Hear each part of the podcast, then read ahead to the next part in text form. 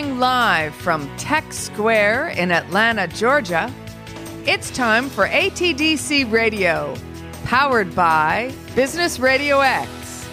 Now, here's your host.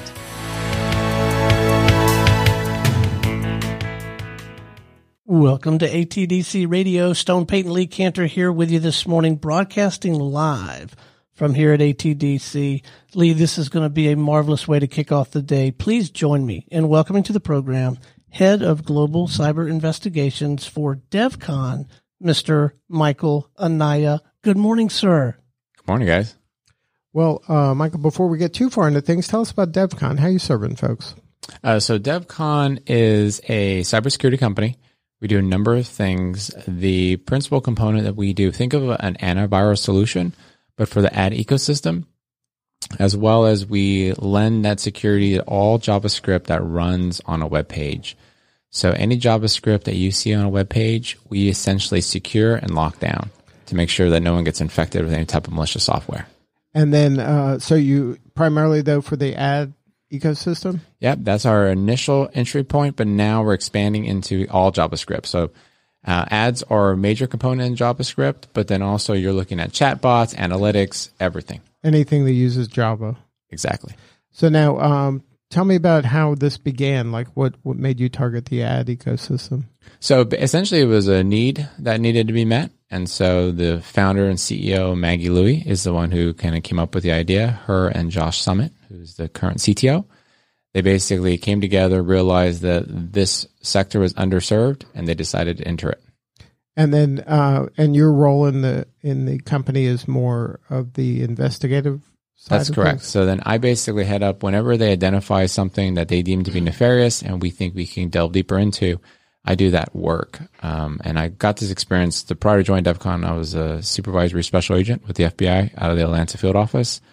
So I did that for, I worked for the FBI about 14 years.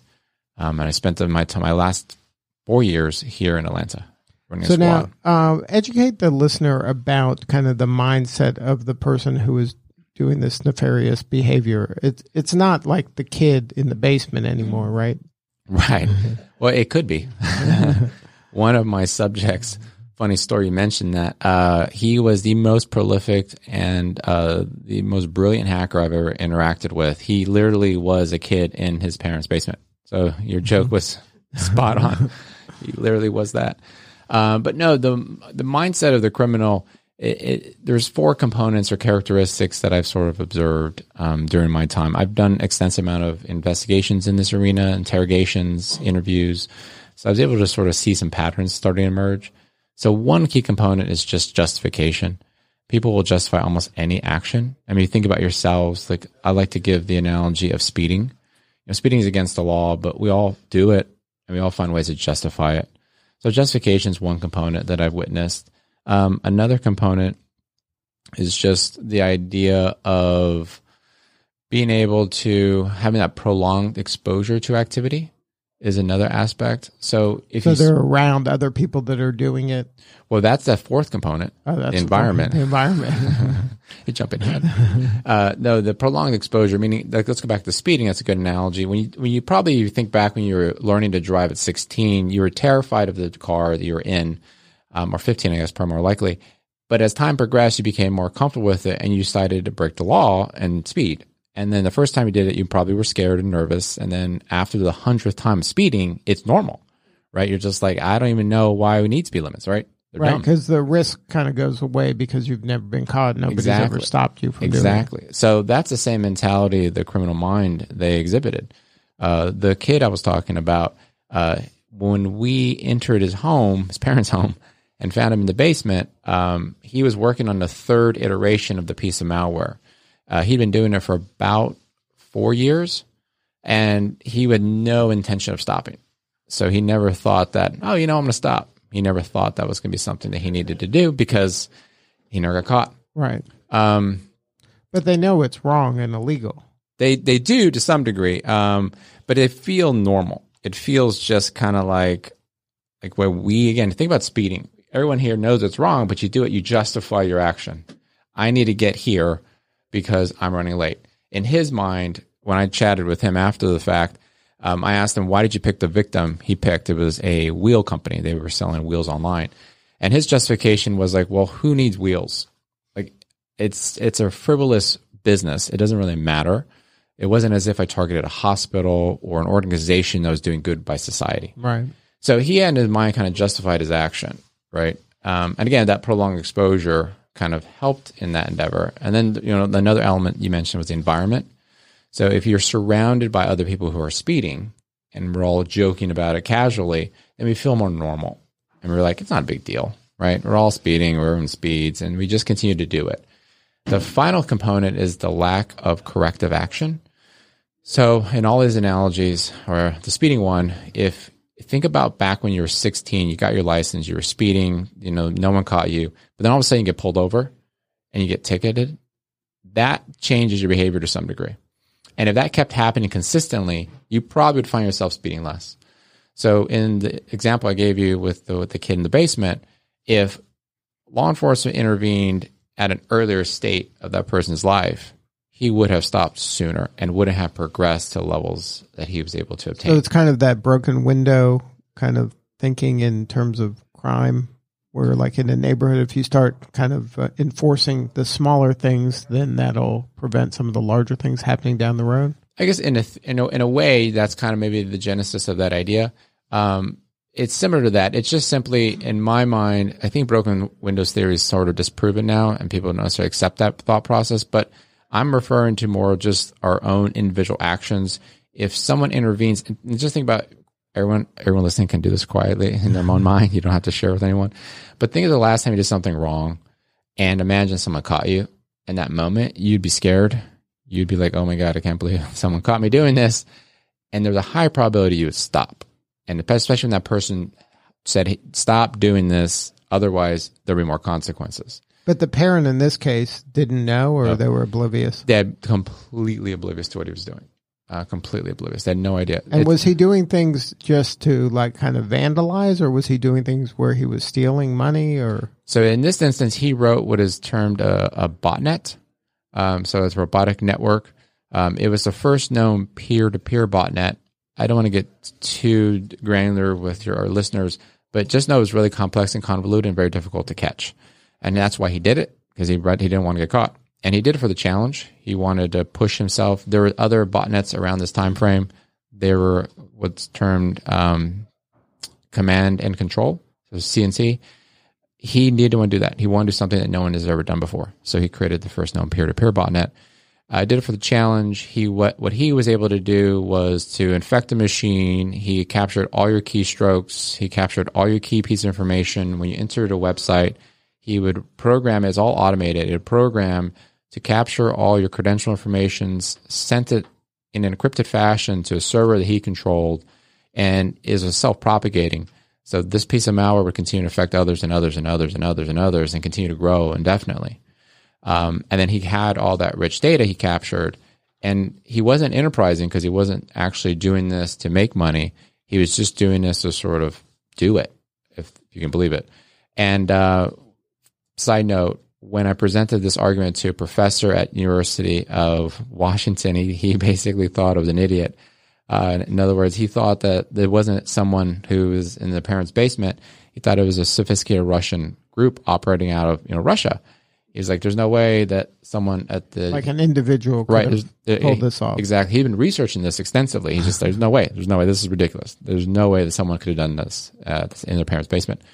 Uh, but anyway, so just to kind of give you some perspective, the capabilities that this individual had were huge, but he didn't exercise them. What he was doing is he was capturing all data, literally just capturing it and just picking out pieces of it and buying small pieces of electronics. Um, he was it's kind of crazy. Because he was a kid. He's a kid. He's a kid, right? Kids do. Uh, but it, it helped him because it, then we didn't quote throw the book at him, right. right? And he wasn't sharing or propagating his um, malicious software with anyone else. He wasn't Uh, describing wh- others what how to do it. percentage of the the criminals are that kid, and what percent are kind of these nation states that this is their you know way they're making revenue? Uh, well, that's an interesting question. So I would answer, answer a little differently. The percentage of people like I described, whether a juvenile or a younger individual, depending on the crime, is a little bit higher. Because, example, they will go on like gamer forums and knock each other off. And that's how the hackers many times start in these arenas. Uh, But at first, sometimes it's like a puzzle they're trying to figure out, Yep. and they're doing it just for the hey, I was the first one to do that. So it's like kind of a a monument to themselves in their world. exactly. right? And the then at some point, the bad guy's like, "Hey, that's pretty cool. I can use it this way." And then all of a sudden, now they're using it to you know really do some damage. Exactly. Like there's there's kids out there. That's where they learn it. Um, no one really does anything in terms of corrective behavior because um, no one really cares to do it. If you think that through my analogy and my examples of lack of corrective action, there's no corrective action taking place. Then all of a sudden, this person continues to elevate their game because of prolonged exposure. Now they're really hacking and they become a criminal. At that stage, it's very different. So you have criminal element and you have the nation state. So those are the two. Um, there are more criminal actors at large like individual or loose knit groups. or loose knit or organized, depending on the organization itself. It, there, there's a huge array of different um, threat sets that are operating out there with different mindsets. But uh, you have the criminal component, that's the largest, and then a smaller but potentially more potent is the nation state. So, nation state are individuals who operate at the behest of an, a nation government, and the key governments that operate in this capacity. You're looking at Russia, China, North Korea, and Iran. Uh, those are the four, at least from the U.S. perspective, that they deem to be the most nefarious. Uh, from their vantage point, we are probably the most nefarious to them. It's all about perspective. Right. Um, but so, from the U.S. point of view, those are the big four. And then in those cases, those are people that this is their profession. They're going into a building with a briefcase and whiteboarding. Like, right, this is not Right. fun and games. Exactly. Nation state is a sophisticated operation. Um, we don't really think of it in these terms, um, but their big threat, like I joked about it, is is the U.S. If you look at the capabilities of all nations, the U.S. is probably the most uh, capable of facilitating any type of cyber attack, just due to the amount of research and um, expertise that the U.S. has at large. Um, so they, if you think about that, you have organizations like the NSA. So NSA specializes in signal intelligence. Um, and many times that translates to also they do offensive operations for the U.S. at large. These are individuals who are highly educated, highly trained, sitting in a room where they're whiteboarding things. They do that full time, 24 7. Nation state actors have those same individuals um, doing the exact same thing. Right. They're doing the opposite. Right. it's like they're, they each have the opposite agenda. Exactly. So now, um, how does that kind of background inform your work uh, where you are now? So it helps me in terms of just understanding the mindset of the of that criminal element. And you know, I, I talked about blending of things. Criminal element and nation state. Nation state, their mindsets are very different, right? Because if we were all nation state actors, we would not be deemed what we're doing is illegal. It's our job. Right. It's a very different world. But um, in terms of the criminal component, it helps me better understand the mindset, which helps me better identify when I see something at large what could be nefarious versus errors or mistakes um, or whatnot. So now, at this level of knowledge that you have, is this something that you can see kind of at a glance, like, okay, that's just a you know a mistake. That's not really a big problem. So let's fix this. But that's not a bad guy. Just figured out something. That's correct. So, like an example, many times companies will uh, false flags, and this happened many times when I was with the FBI, where a company initially said, "Hey, we had a breach, we got this major issue." And You start looking at some of the tenets of what they describe, and there's indications that it could be a false positive. And so, uh, many times it happens, it's just an error someone right. But made. but ha- you having that knowledge and that depth of knowledge and breadth of knowledge, you can kind of prevent your company from going down this rabbit hole yep. right? Where that could be a lot of hours of work to solve something that really is Exactly. just a minor thing. and that and that gets into so we have some heated discussions internally about that. Yes, so I will be able to see whenever something surfaces, someone might say this is something we need to dig deeper into, but based on my background and experience, I would then articulate no for the following reasons we shouldn't.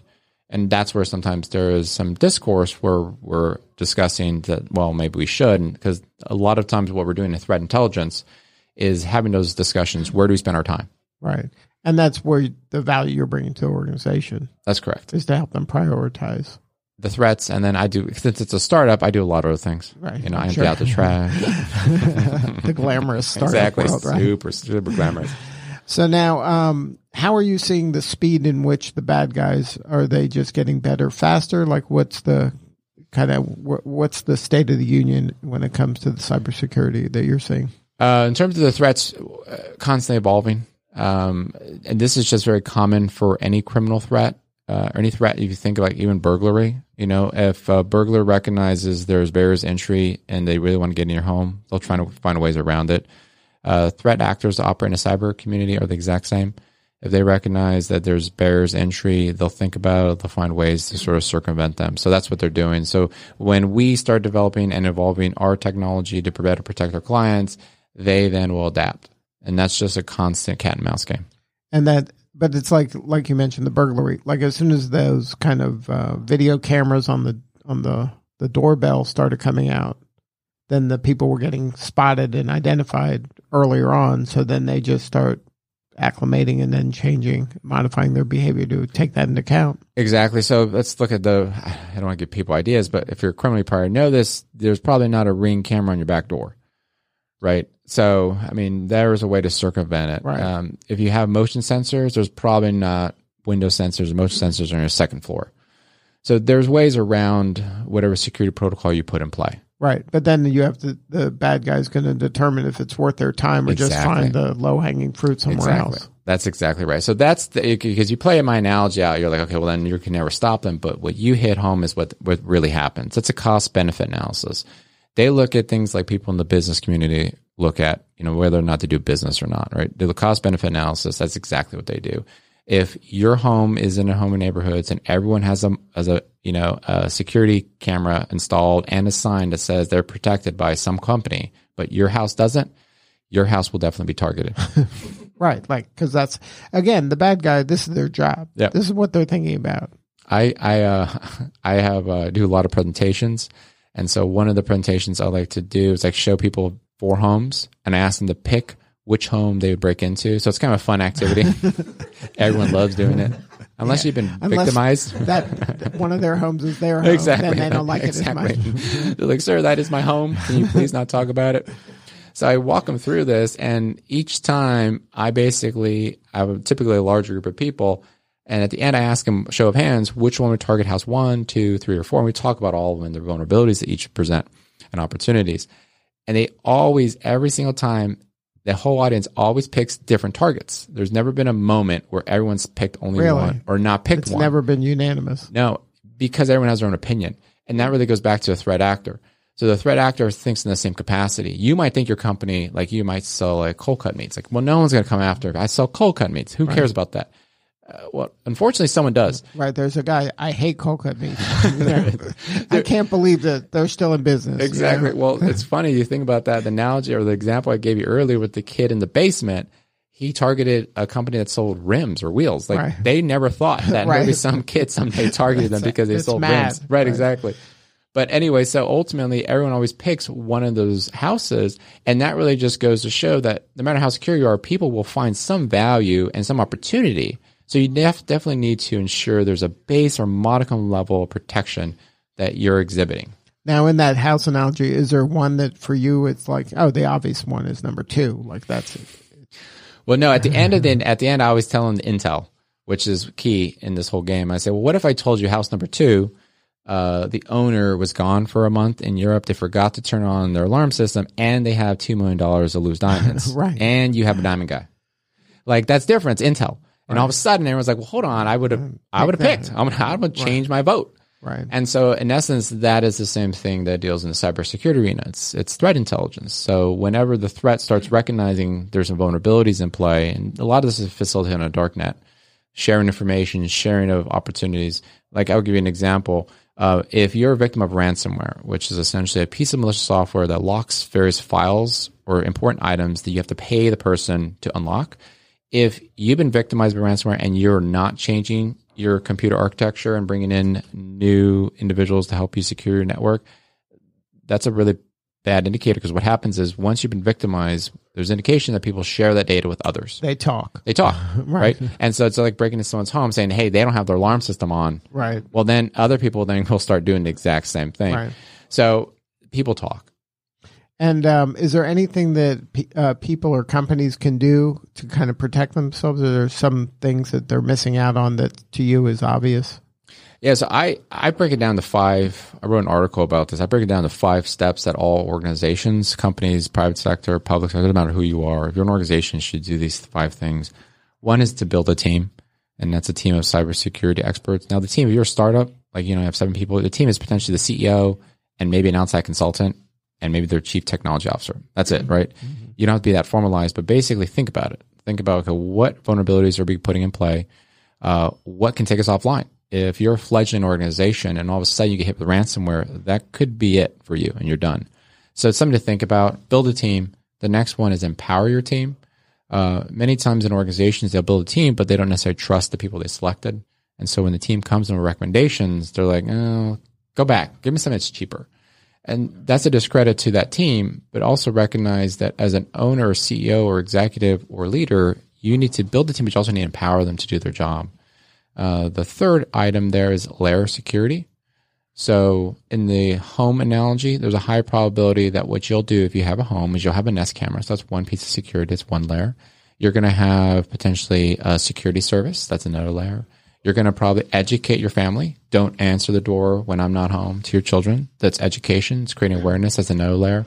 So if you think that through, you're going to layer your security in your home. You need to do the same thing for your organization you need to have a layered approach so that if the threat actor passes level one, they don't pass level two or level three or etc. Uh, the, the fourth one is create awareness.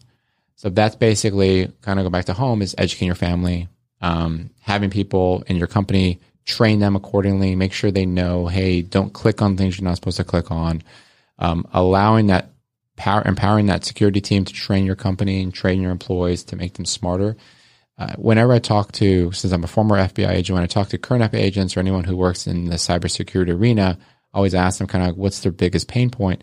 Many times it just comes back to the exact same thing, it's people.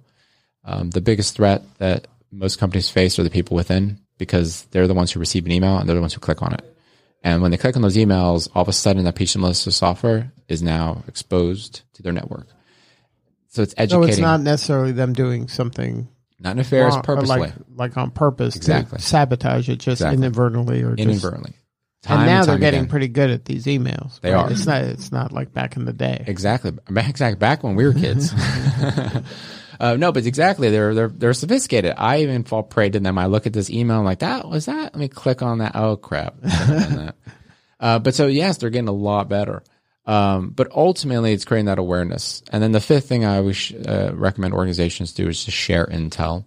Uh, so back to the home analogy, if you if you think about that, think of all of us living in a home, um, if we're part of a neighborhood watch, that's going to help prevent any type of, of individual coming into our home breaking in because we're sharing information. Mm-hmm. I'll share with you that hey, this guy looks suspicious, and you know you might share with me, hey, well, there's this lady who walks her dog every time at nine, and I know she doesn't live in our neighborhood and we start talking. And then we start seeing suspicious behavior.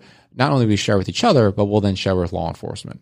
You know, we'll call, like, we'll say we live in Atlanta, Atlanta PD. Hey, we have the suspicious behavior. Here are the patterns. That gives them some information so they can then send a patrol car or build a potential, because there might be other break ins where that same fact pattern is at play that helps them further their investigation. So in the cyber arena, I encourage organizations to share amongst one another, but don't forget to share with law enforcement because ultimately, at the end of the day, no matter what we do to make our houses more secure, that threat actor is still out there. So we can't arrest them, but law enforcement can. So law enforcement needs to be brought in these cyber matters, and so you need to share with law enforcement. Hey, here's some indicators of compromise. Here are things that we're seeing, and then they can then intervene and take care of that threat. So those are the five steps. So now, uh, for your work at DevCon, what's the pain that a DevCon customer is having the, where they go? We should call DevCon.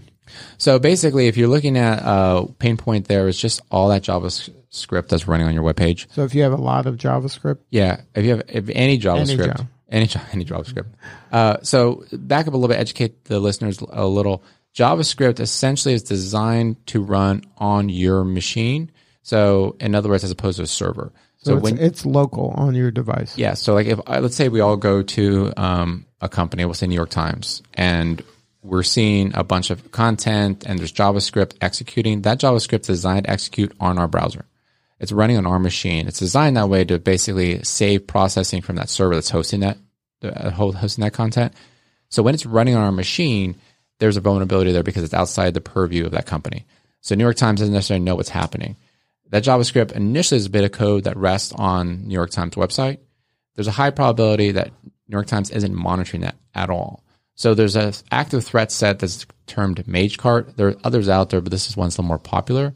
What they do is they will attack that vulnerability. They'll repurpose that JavaScript to do something that it wasn't designed to do, such as maybe collect PII information, so personally identifiable information like social security number. Imagine going to a website and all of a sudden the chatbot pops up and it's asking you, hey, in order to verify your identity, please enter your date of birth, social security number. And you know, if you're on New York Times and you're a subscriber, you're like, okay, that, Okay, that makes guess sense. they want me to do that. Exactly. And then you do that, but in reality, that wasn't New York Times. It was this threat set. And, that's where we block. th- and that's through these ad networks a lot of the time. It potentially, but this is just all JavaScript. So it doesn't have to be an ad network. So you're looking at like uh, the example I gave was a chatbot. So that's completely outside the ad network. That's simply just JavaScript running. And there's legitimate chatbot companies out there that run them. Um, But like in an ad ad network, like uh, any company could be, you know, use an ad network, and all of a sudden the ad network isn't really part of the company. It's just kind of laying on top of their website. exactly. So and so the ad is specific to me, and could if you went to the same website, it would be specific to you. It wouldn't be the same ad. But so that might use JavaScript, and then once it does that, then they can locally get into my computer. Potentially. So the way it works in the ad space, it doesn't typically work that way by the threat actors. What they'll typically do is redirect you to a site. You'll get like some sort of pop up and then it or something that tells you like, Hey, check this out. And right when you hit click, it'll redirect you to a site that they control. And that's where you're going to experience what's called a payload or the actual piece of malicious software. Um, what you're describing the ad network, that's how it works. A lot of people don't quite understand that, but it's called programmatic advertising. And it is just that when New York Times doesn't control, unless it's a direct ad placement, but if they're using programmatic advertising, which a vast majority of websites Right. use, they have no optics into what ad you're seeing because what you're saying is exactly correct. I'm going to see a different ad because of my preferences than my wife is going to see. Even though we go to the exact same website, those ads are all different and they're customized to the end user.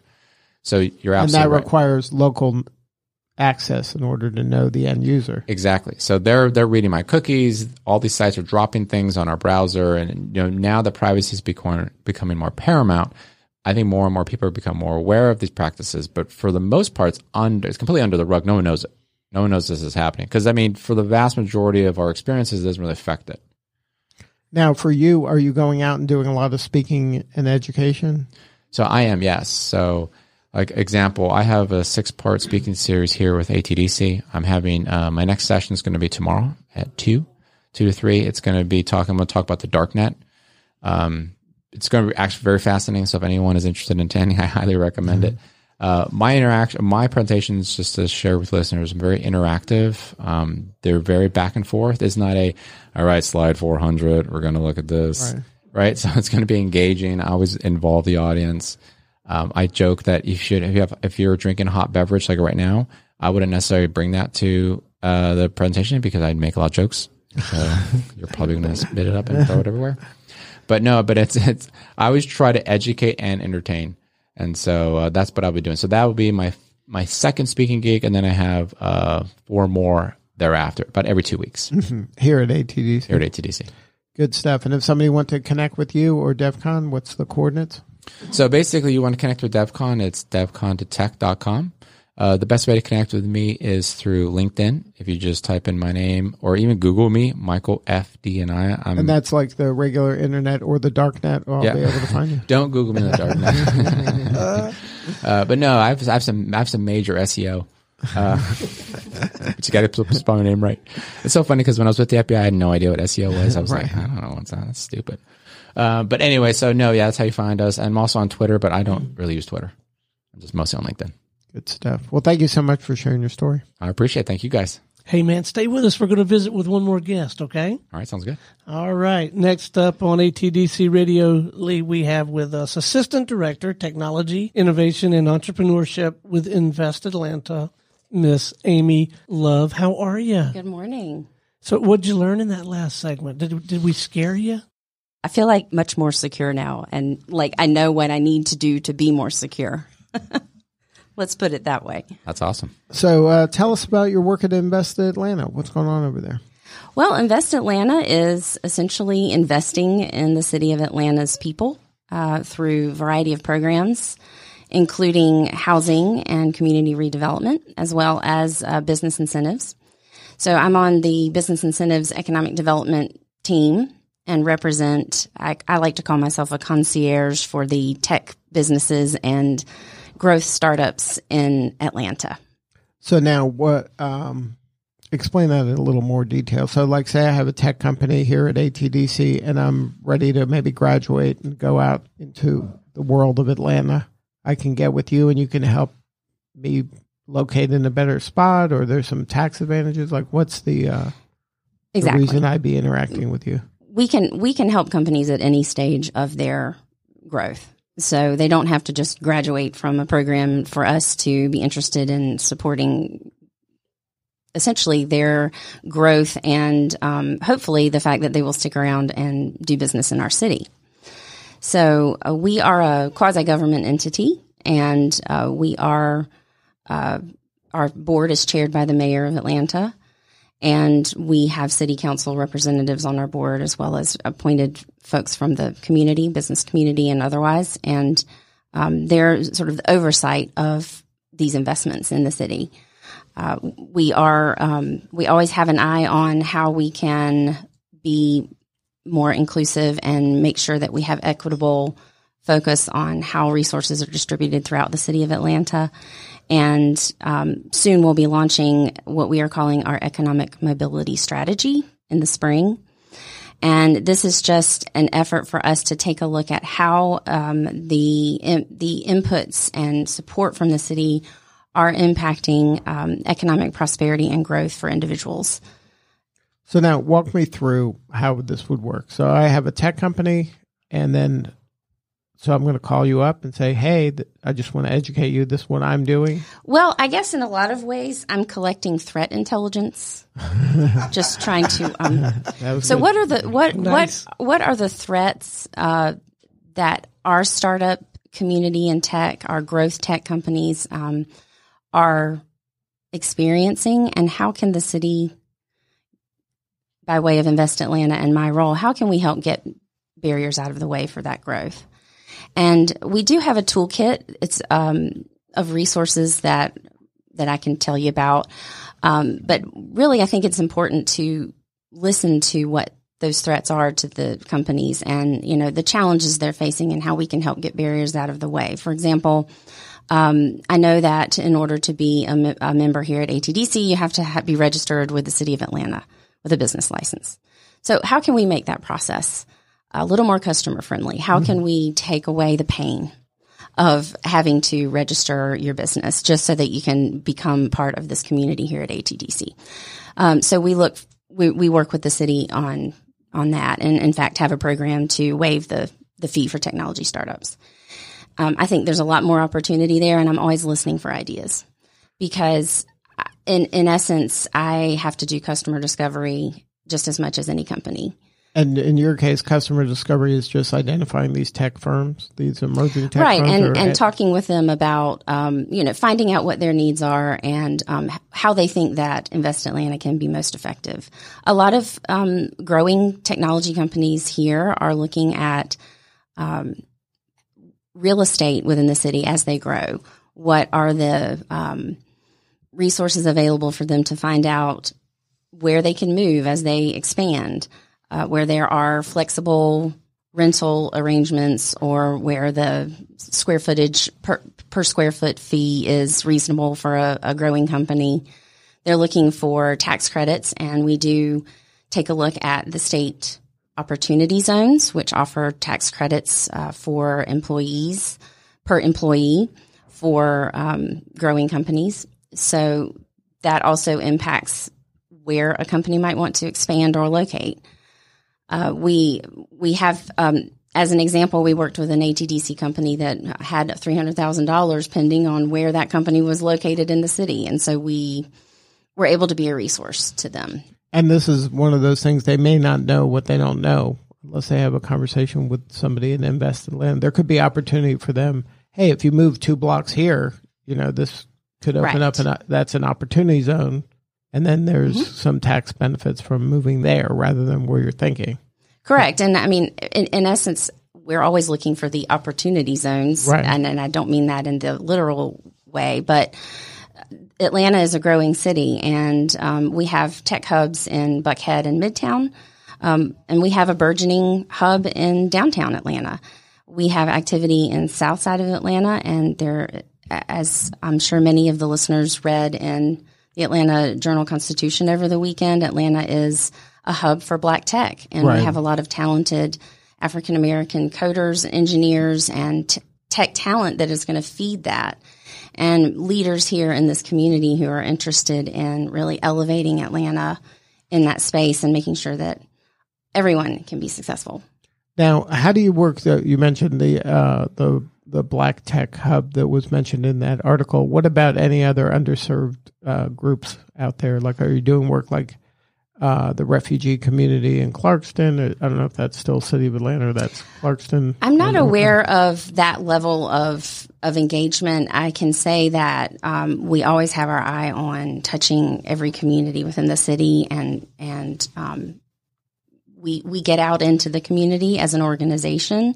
In fact, uh, I mentioned the economic mobility strategy, and we are hosting public meetings where our staff will be there. We want to listen to the community and understand what they're struggling with and how our strategy can impact what they are experiencing and their success and growth and prosperity in, in the city.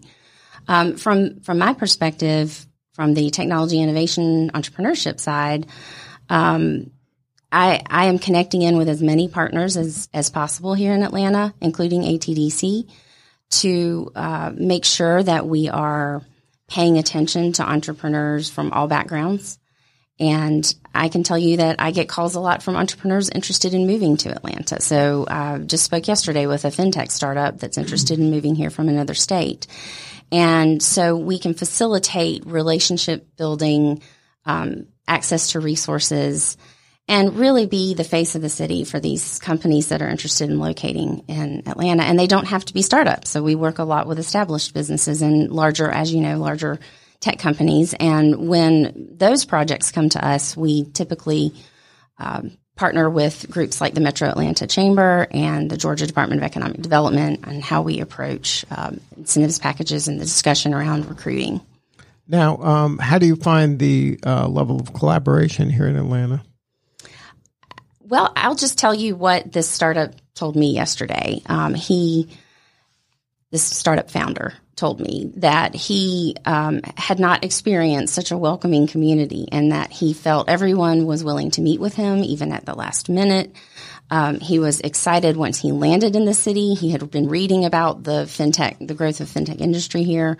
And once he landed here, he was surprised at the versatility in all the neighborhoods. And so I think that, um, and I can say in my first couple of months in this role at Invest Atlanta that partnerships are key. And I have had open doors across the board with groups like Atlanta Tech Village, ATDC, EI Squared here at Georgia Tech, um, the Russell Center for Innovation and Entrepreneurship, um, WeWork Labs. We we've tried to connect in as much as possible to where the talent is hanging out. And um, I appreciate that our partners are giving us access to that so that we can assist as many technology companies as possible. So now, what's your vision? Like you said, you're kind of new to the role, but where do you think this could be in a few years?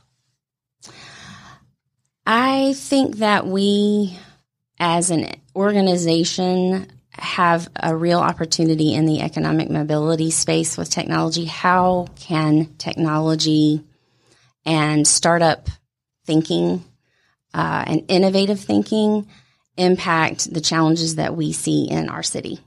And a lot of people are already working on this um, social and civic impact accelerators and programs.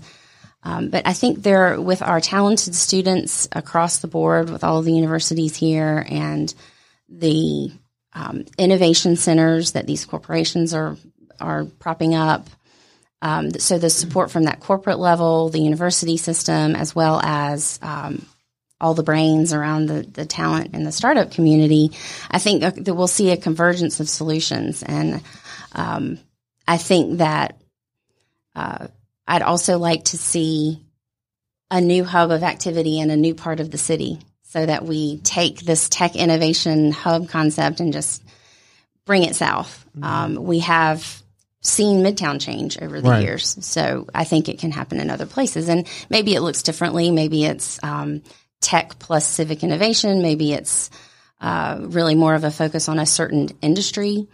But um, I I think that that's possible, and I think with redevelopment in downtown Atlanta, a lot of uh, new projects coming on board and um, entrepreneurs willing to locate there and build these hubs, I think that we will see that. In right. I mean, years. downtown had a was a center of gravity of the city, and then it kind of migrated north to Midtown. But I think you're right that there is this kind of revitalization with a lot of the effort of Georgia State University really creating kind of more reasons to go down there. Correct.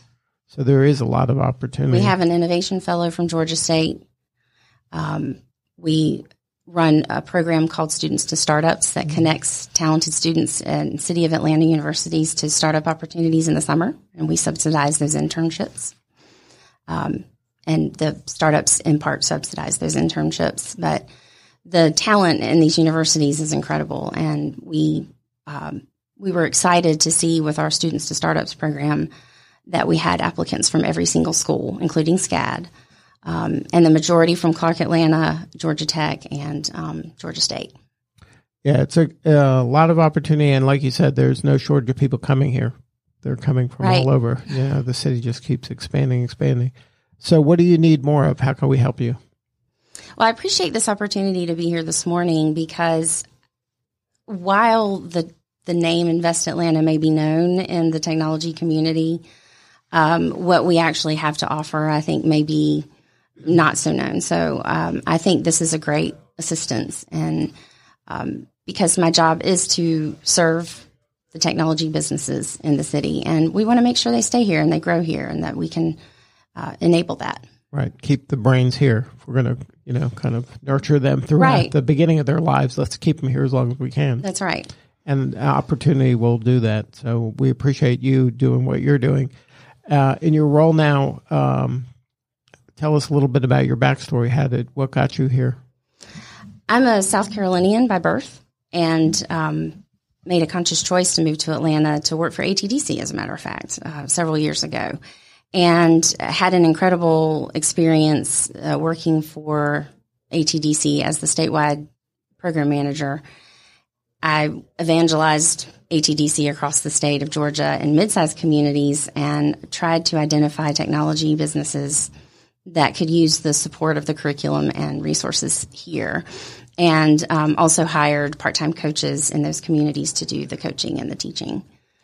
So, and we grew the program in, in a short time. I had an incredible team, and I know that Ben Andrews is doing a great job to kind of keep furthering that program. Right, keep the momentum going. Mm-hmm. Yes. Now, um, one of the I think challenges in your uh, well, a lot of groups in Atlanta, there's a lot of people doing kind of similar type work. Like uh, you're trying to be the bridge and everybody's friend, like kind of to collect all of this resources. Friend.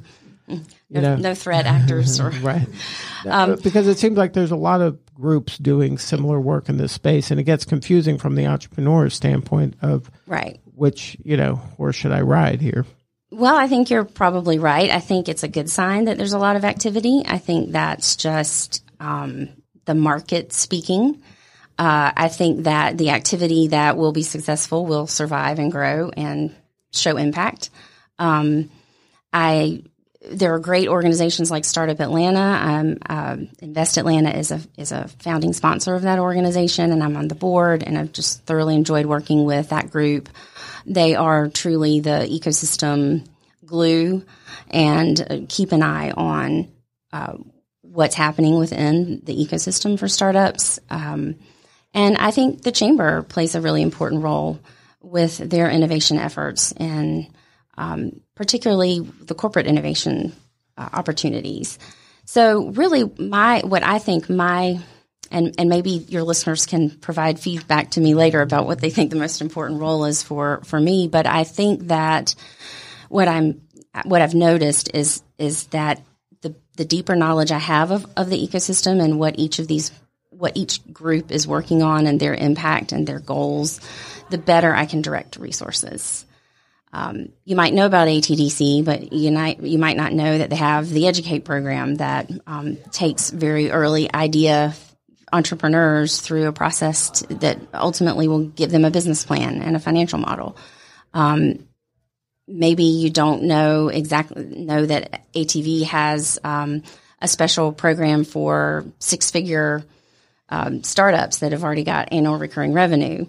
So I think the more in-depth knowledge that Startup Atlanta can have and that Invest Atlanta through my role can have, the more we can direct people to the right resources. Right. And that's because uh, the entrepreneur, you know, they're heads down just trying to survive a lot of times. They don't know who's who, what's what. And there could be a great resource for them. They just didn't even know. And they could be literally next door. I mean, we've seen that happen over and over again. It's just overwhelming from an entrepreneur standpoint.